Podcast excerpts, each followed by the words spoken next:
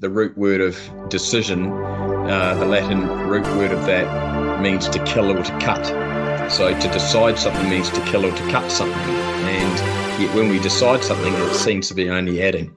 Welcome along to the Asset Guardian podcast, where we explore the discipline of asset management throughout New Zealand and speak with industry leaders to learn more about the innovation and challenges in today's evolving world of technology, infrastructure and regulation.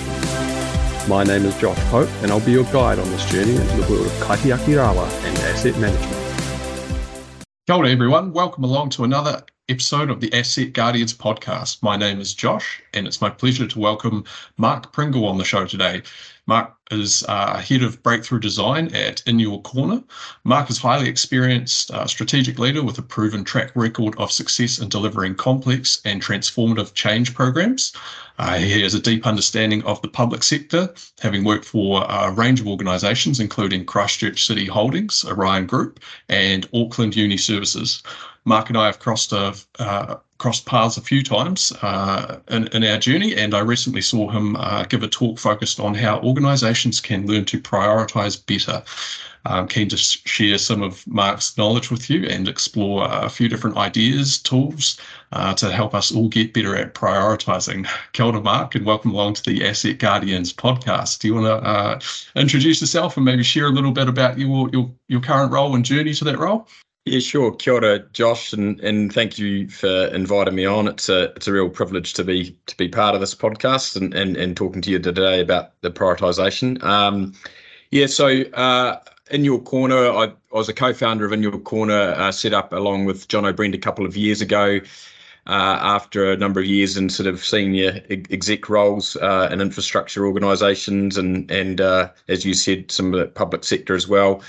And sort of got to a point in time where I thought that the impact that I could make along with Jono, and now we've actually got a couple of other shareholder partners as well, that we could make a bigger impact on organisations and the people in those organisations by, through a coaching and advisory and consultancy service rather than continuing as an exec role. So the main focus for us, or the part we play really, is that we support senior leaders and medium to large businesses to intervene in the gaps that they often experience in the execution of their chosen strategy. So wherever they have a gap, or if they think they have a gap around the execution, whether it's the quality or speed of execution, then that's often where we start or come in to help them.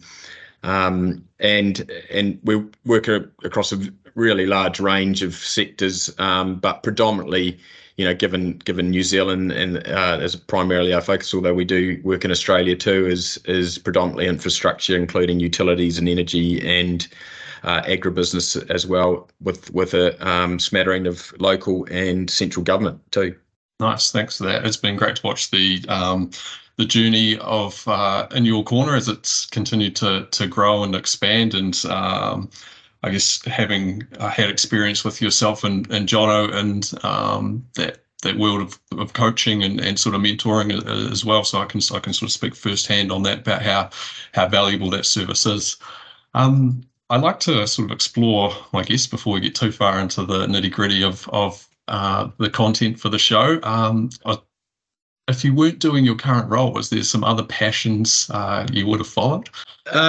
It's a great question. I mean, the first thing to say is, I really love what I do, and I'm lucky or privileged to be able to be in a position to start this organisation and do it, and just the intrinsic satisfaction of helping leaders make a bigger difference than themselves is hugely satisfying. So, I think it's just important to underline that. But, I often say to coaching clients, if you won lotto, what would you be doing? What would you choose to do if you didn't have commitments? And, for me, apart from the obvious things like spending more time with family, which is a real priority for me, I love long distance running. I've completed my first ultra this year, and just love the thrill of that, and the discipline of it, and the the battle with the mind of that, but also, yeah, really enjoy snow skiing, and I'm started to develop a bit of a green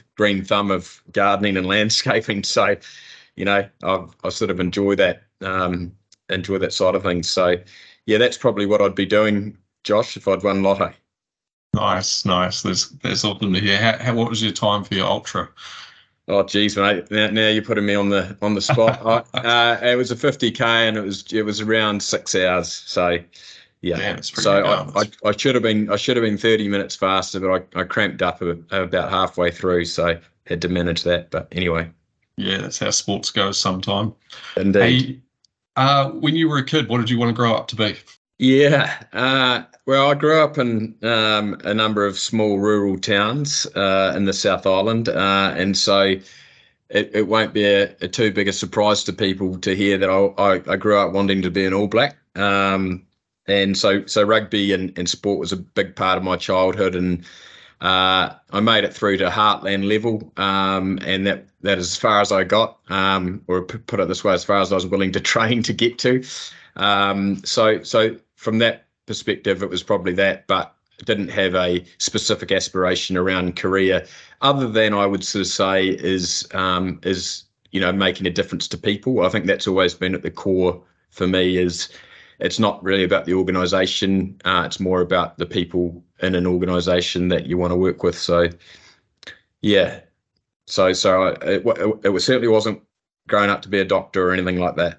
Yeah, it's funny how we fall into these different paths along the journey, right? And I guess maybe, you know, sort of what I can hear there is with the pull towards the All Blacks, it sort of has that same sort of impact, I suppose, that you're able to make now, where it's working together with teams or within a team and sort of creating that motivation, inspiration to others around you as well. So, yeah, you can definitely see the connection there.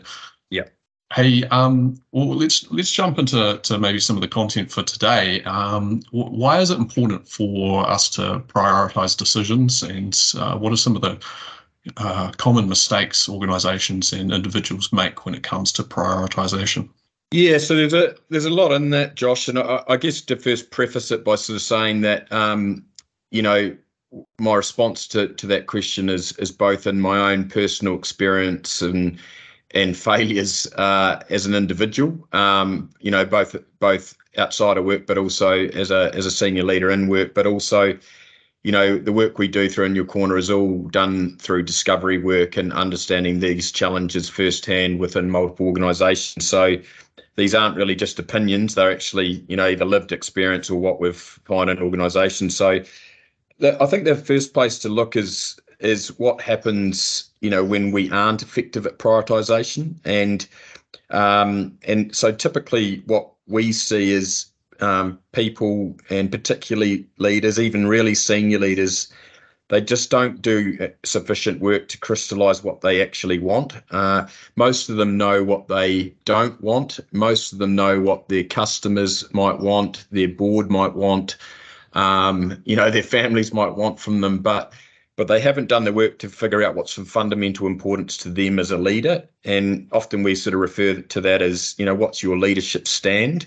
And it's only when you're really clear on that does that sort of form a clear context for for prioritising what activities you decide to take on in service of that stand. So I just think the first mistake, or at least the, you know, the first piece of advice around that is, you know, need to do the work, often with teams as well, to crystallise what's of fundamental importance. The thing is too, if you're not clear on what you want or what you stand for, then all you're really left is to just respond to circumstances and problems that come to you. So, and then what that means in terms of prioritisation, you're left with prioritising other people's problems or the circumstances that come to you, and it's important to prioritise those too. But when you sort of break that down, it's pretty scary. And the fact that, you know, your life and,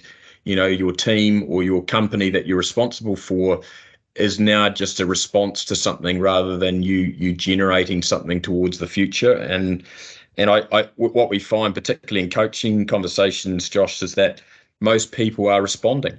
You know, they're really effective at responding to circumstances and to problems, but what they don't realise is that they don't spend anywhere near enough time on working on the future. So the other thing too is everything these days seems to be considered important, and because everything's considered important, but an organisation or a team or an even individual is always going to be constrained on the resources or investment that they have, and so where there's multiple priorities, which means that you're not effectively prioritising, it means that you're diluting all of those priorities in terms of the quality or speed of execution.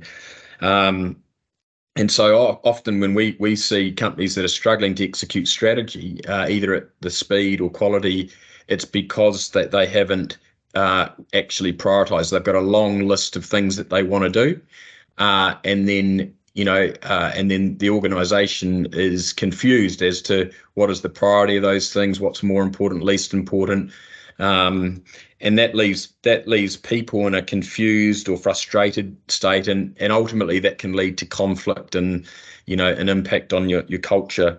So I just think it's a critical responsibility of leaders, in your own life, but certainly if you're responsible for a team or an organisation, you have to be crystal clear on what you want and what the critical priorities are for now, knowing that those priorities will change. And I just don't think enough work is done on that. I think strategies are often additive. So you take what you're doing today, you add more to it, and instead of actually deciding what are you going to trade off. So strategy is about trade-off. So if you're not deliberate about trading off something, then effectively you're saying to people, we're just adding it on and we expect you to do both what you did before and now what we expect you to do.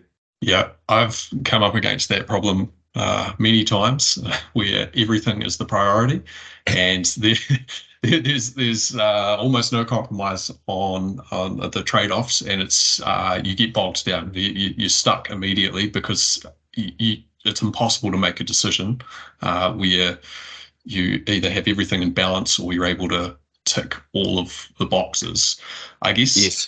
If the most common mistake there is not knowing what you want, how can we get clear on what we want? Because in my mind, I'm thinking that's quite a confronting question to look at head on.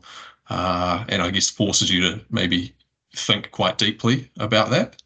Yeah, absolutely. And I think we always sort of say it starts with the individual, like the individual person, rather than thinking of things as a company. I mean, a company is just made up of a group of individuals, and individuals are making decisions predominantly based on what they all already know how to do, and that's not a good or a bad thing. It's just it's just based on their experience, and so we sort of say to people, like, how do you currently go about prioritizing things? So and what criteria are you using to prioritize things? And often, sometimes we find that people are prioritizing things based on things like their fear of failure, which I know we'll probably talk about later.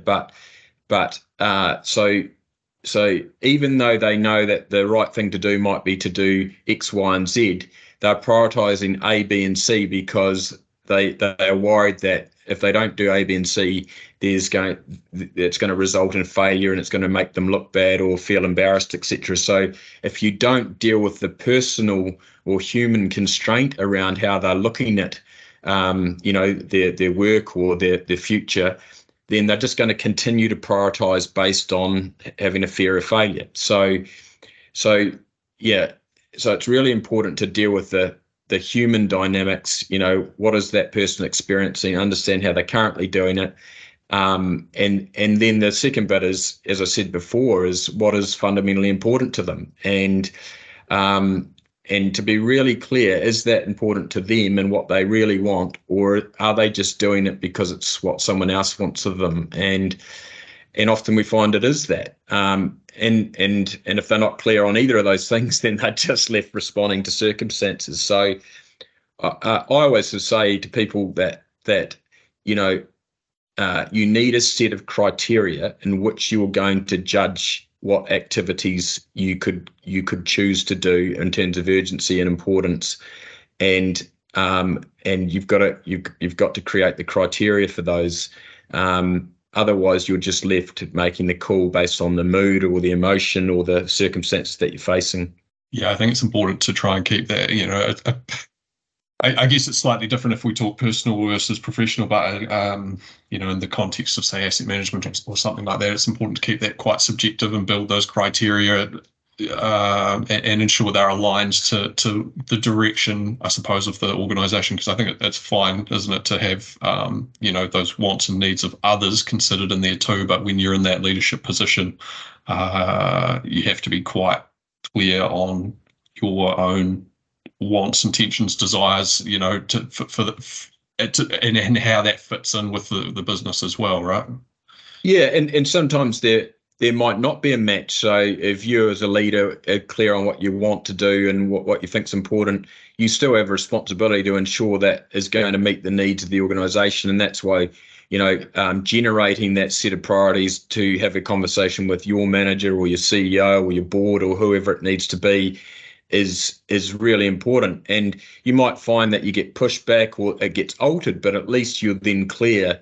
And what I think is we often see managers, including senior leaders, waiting for priorities to be set for them. And the reality is the manager above them or a couple of layers above them, they're not in the best position to set priorities because they don't understand the work well enough at a detailed level. So, and they're waiting for people to generate priorities. So everyone's sitting in a waiting game of waiting for priorities. And I say, look, even if you don't know, generate a set of priorities, check it up with your manager or your peers or your stakeholders, and get it defined. And then continue to do that as circumstances change. So, you know that priorities today won't necessarily stay the same for 3 months, 6 months, a year, because other things get in the way. Like as you know, Josh, with infrastructure, you can have a major climate or weather event, and that you know, in those situations, you know what the priorities become, and you've got to adapt to that. So, yeah, generating a clear set of priorities from what you would want to do, I think, is a great first step. And then ensuring that it's got clarity with others.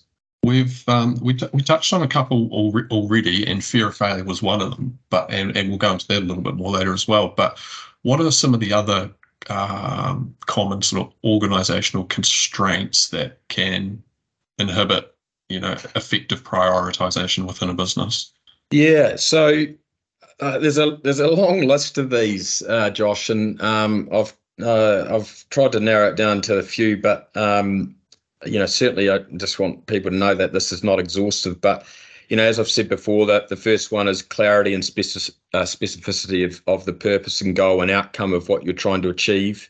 Lack of clarity, including lack of data around the nature and magnitude of the gaps between where you are today and the future. So it's all very well to have a clear future, but if people view the gap between where you are today and the future differently, so some see it as incremental, some see it as, you know, radical, then you're going to have people operating from different contexts about, you know, what's important. So being really clear about the goal, the current state, and the gap, and, you know, in asset management, as you know, data is critical to informing that.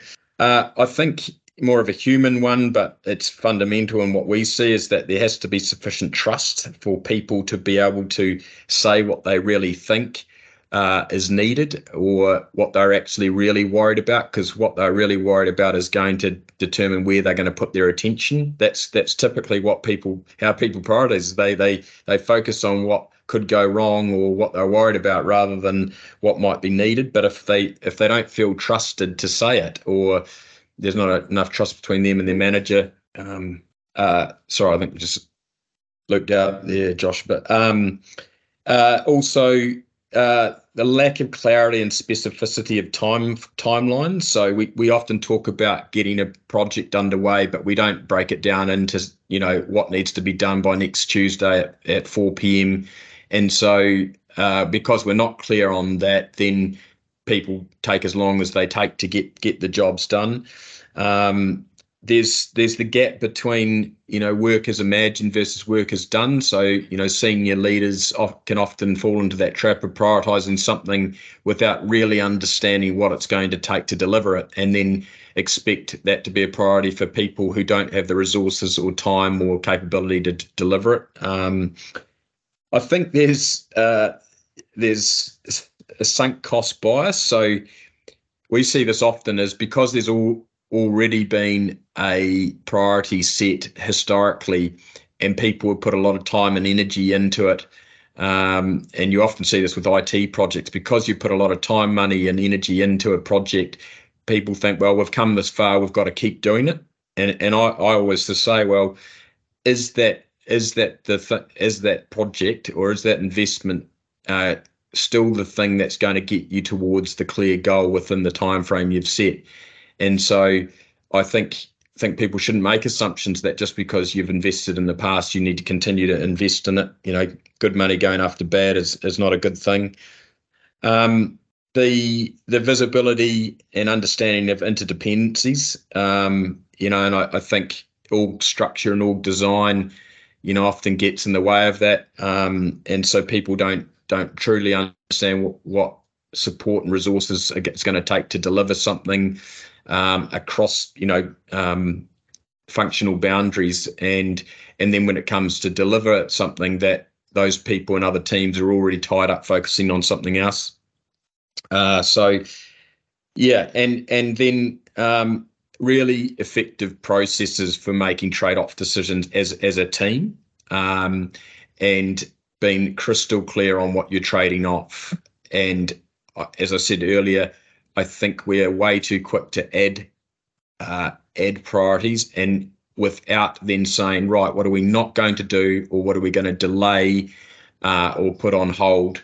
And, you know, I just see business plan after business plan without that clarity. It's just do more and don't take away anything. And, you know, I think I mentioned this to you previously, you know, the root word of decision, the Latin root word of that means to kill or to cut.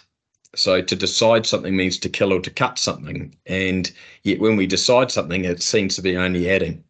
So that they would be the sort of top few for me, Josh, I think.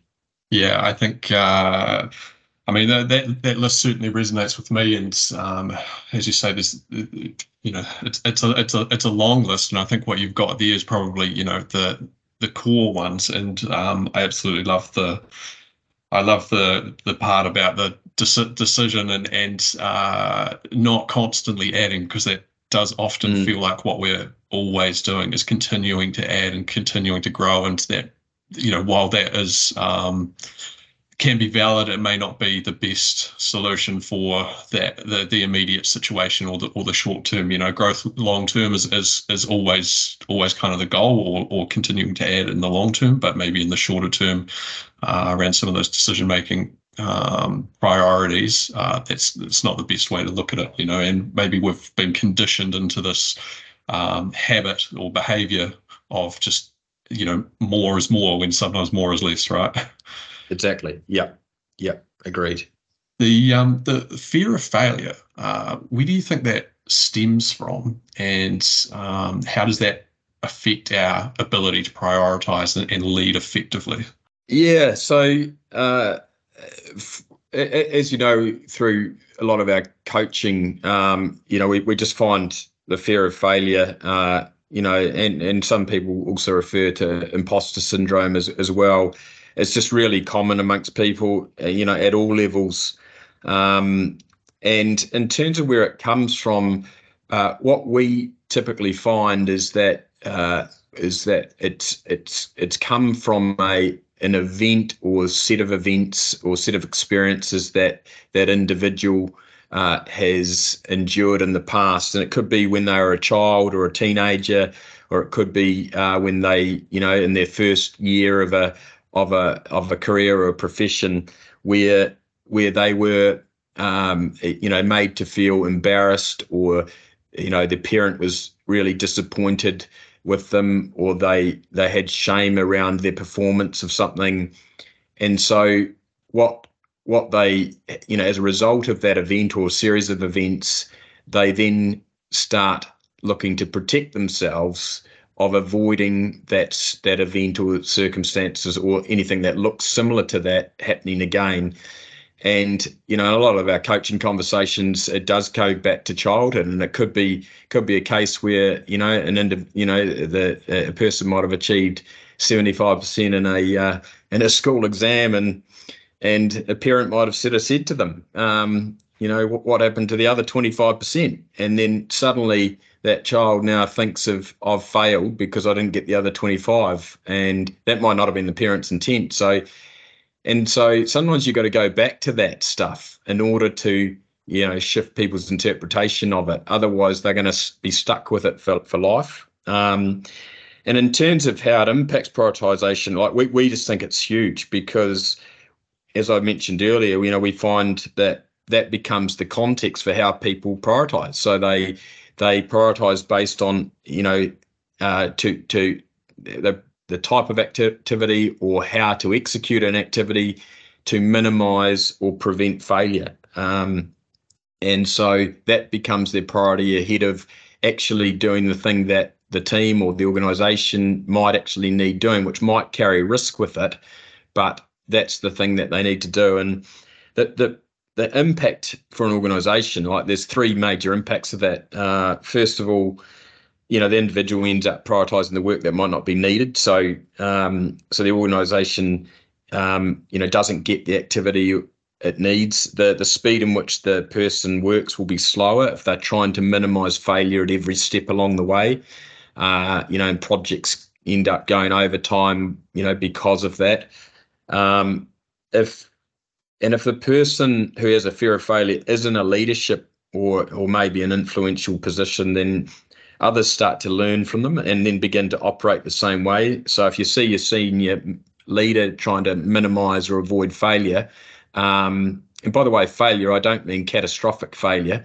I mean, you know, actually failure is an opportunity to learn, that then, you know, eventually the team start operating that way. And if not the entire organisation, then you've got an entire organisation who's now operating from a fear of failure. And I'm certainly not saying, and I know that a number of your listeners will come from infrastructure, Josh, and I'm certainly not saying you don't want to minimise risk or manage risk effectively, but, you know, I think there is a balance, and I think in many organisations, I think the balance is skewed way too much towards preventing failure than generating what is needed. So hopefully that answers that.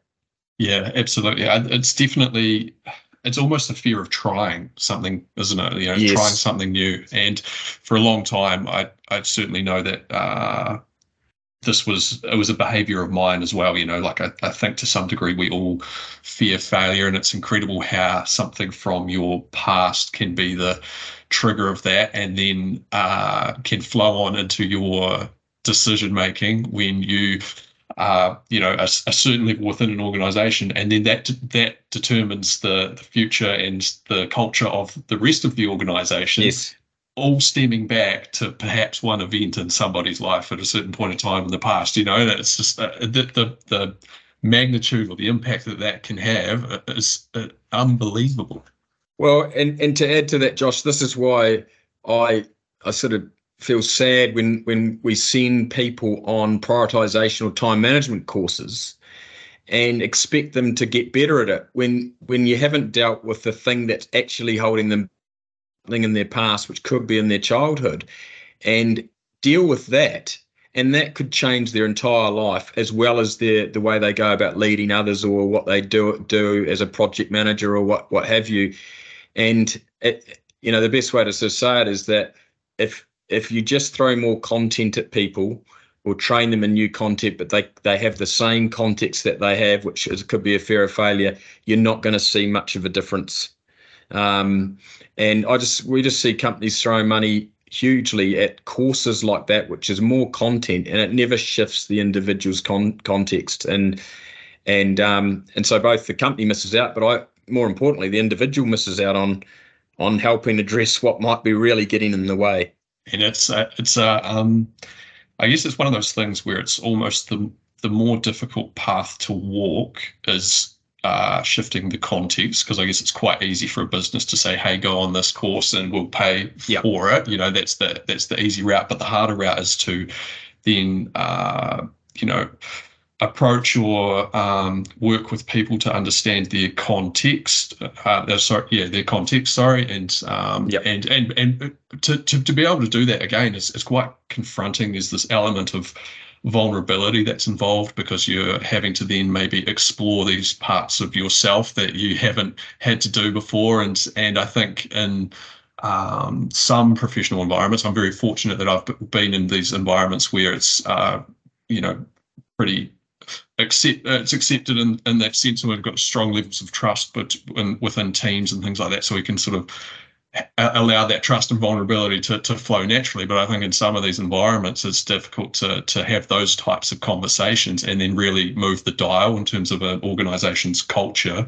And that's huge for building a sustainable business going forward in terms of, strong decision making, strong economic growth and performance, professional development of the individuals and everything like that too. Yes, absolutely. Yeah. I couldn't agree more. Are there any useful tools or exercises for organisations or individuals that they can use to improve their effectiveness when it comes to prioritisation then? Yeah, look, definitely. And I know I'm probably repeating myself, but, the first exercise to always do is what are you trying to achieve? The clarity of that and the timeframes associated with that. And as I said before, people just don't do enough work on that. They do enough work on like sort of general purpose statements, but they can't crystallise exactly what the success looks like, to a detailed enough level, which then informs, how to, all your priorities. But the second thing I would really encourage organisation, particularly those in infrastructure, because this is probably more relevant to them, but you look at the conditions or how effective you are at prioritising during a crisis. And as you know, Josh, with in the electricity distribution game, that, a severe weather event or even a car hitting the power pole or anything, requires an immediate response and from both a safety issue, but also, getting the power back on. And what I note in those situations, there's sort of some key conditions in which prioritisation happens really well. And so it's not like the organisation isn't effective or doesn't know how to prioritise. It certainly knows how to prioritise in a crisis. And a couple of the things that help them prioritize is firstly, like, there's a common purpose, there's real clarity that the aim is to get the power back on and do that in a safe way, and there's really clear timeframes, with the safety and safety regulations around power outages and things, but even if it didn't have those, there's usually, we need to get this thing done with X amount of time. So people are clear on the purpose. They are clear on the time frame. They are given all the resources that they need, and the second thing, the next one is that the silos, the traditional silos that or functional silos that often seem to inhibit teams working, they all seem to dissolve, and then people just work together because they are glued together by the common goal and the urgency and the time frame. So.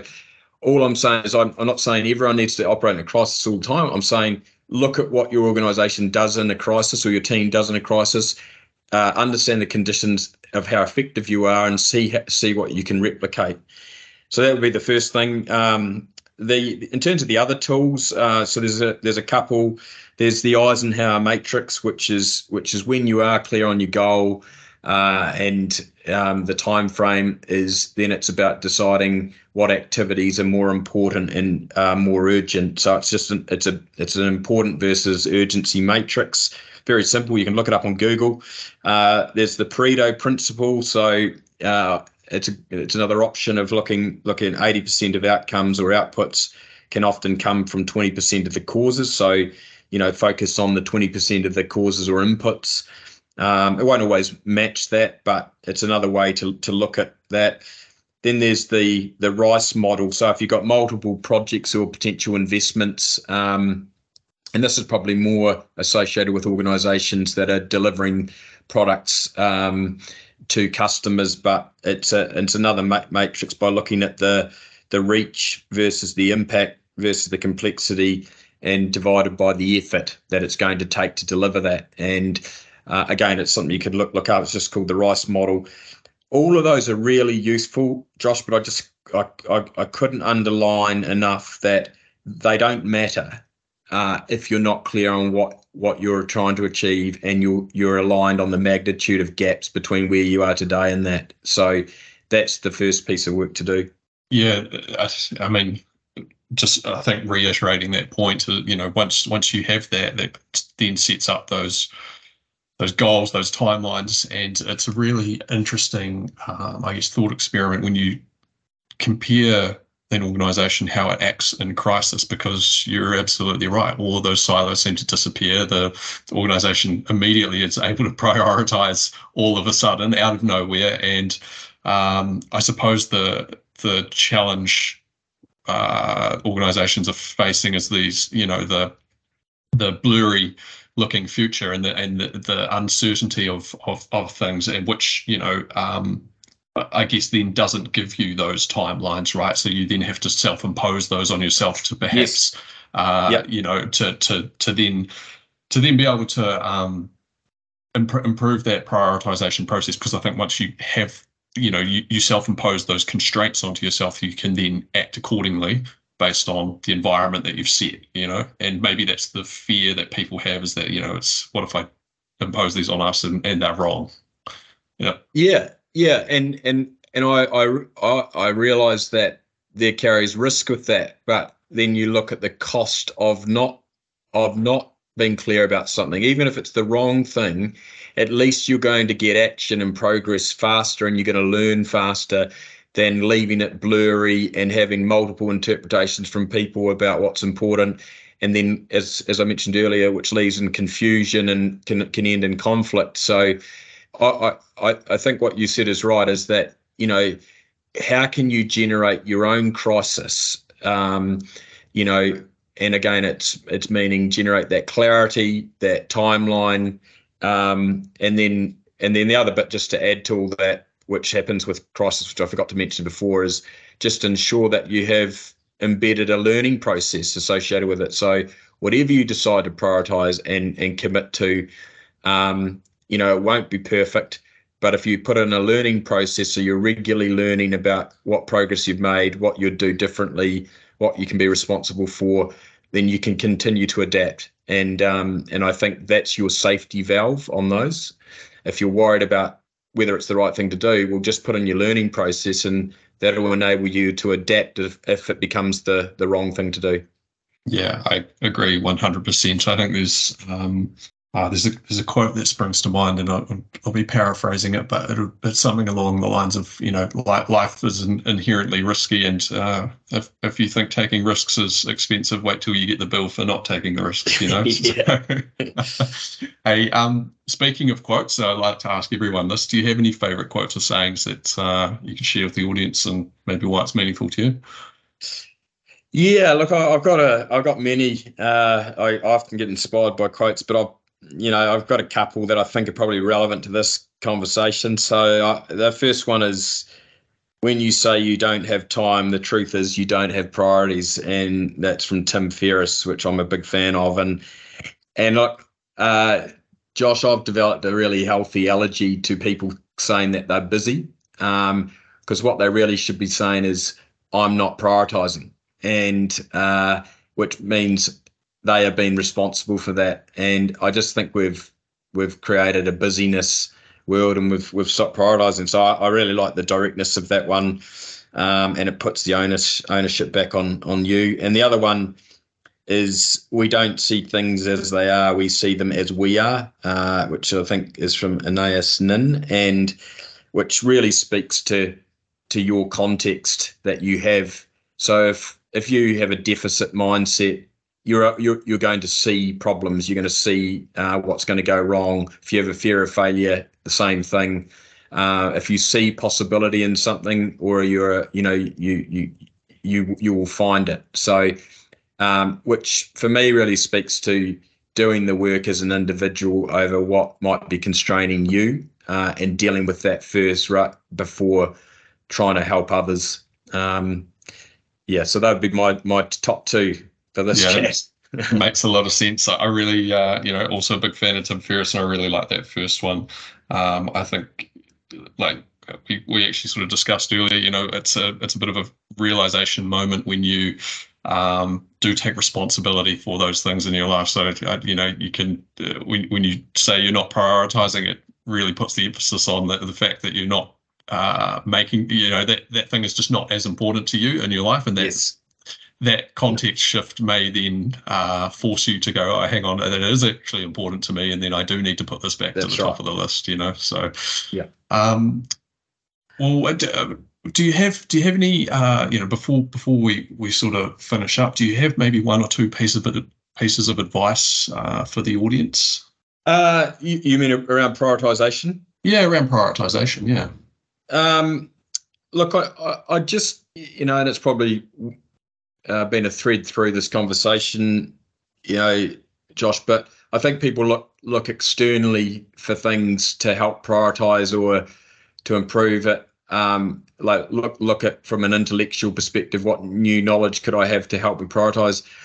I've just found, certainly in my own life, as well as coaching of others, that if you do the work in the mirror for yourself, and you understand what's fundamentally important to yourself, and how, and often you are the biggest barrier to achieving what you want to achieve, that by dealing with that opens up multiple possibilities for your future and for those around you that you care about. So, and the other one would be, which is sort of tied to that, is there's no perfect solution. And I just think you're better to try something and then, fail at it, and learn from it, which is progress, than waiting for the conditions to be right, or waiting to have the right answer, or waiting for perfection. The sort of quote that I use, or phrase I use, is it's better to go to hell or heaven quickly than sit in purgatory of indecision. There is nothing worse sitting in the purgatory of not knowing what to do. You're better to make a move, and if it's the wrong one, okay, change it, than sitting in indecision. It's an awful place to be. I'm a big fan of that. Sometimes we have to get out of our own way, eh? Absolutely. The final one, Josh, is that, to be effective at prioritisation, it's always going to mean that you're going to piss some people off. And if you're worrying about whether everyone will like you at the end of it, you're probably not going to be able to prioritize effectively. So, that's just sometimes the fallout of making, being decisive. So, don't have making everyone like you as the goal of a trade-off decision. And it also goes hand in hand with leadership too, right? Because it's absolutely. That's one of the key things. You're just not going to make everybody happy, and you have to be bold and make these decisions, and it's comes with the territory. So, yeah, and look, people won't like you anyway if you're indecisive, and even if you're a nice person but you're indecisive, they'll soon get sick of that. So, that's true as well. Hey, well, thank you very much for coming on today, Mark. I appreciate you sharing all your learnings with us, and I could speak firsthand. I know Mark pretty well, and that a lot of these tools, these processes, this advice comes from personal experience as well, and having faced many of these challenges yourself. So, if you do hear today's podcast and you're in that position where you may be seeking some advice or wanting the next steps, so I'd recommend certainly reaching out to Mark or Jono at In Your Corner. And it's been great to have you along. Thanks very much, Josh. Pleasure to be here. Matiwa, everyone. Thank you for joining us on another episode of the Asset Guardians podcast. I hope you all have a great week ahead, and I'll catch you next time. Ka kite anō.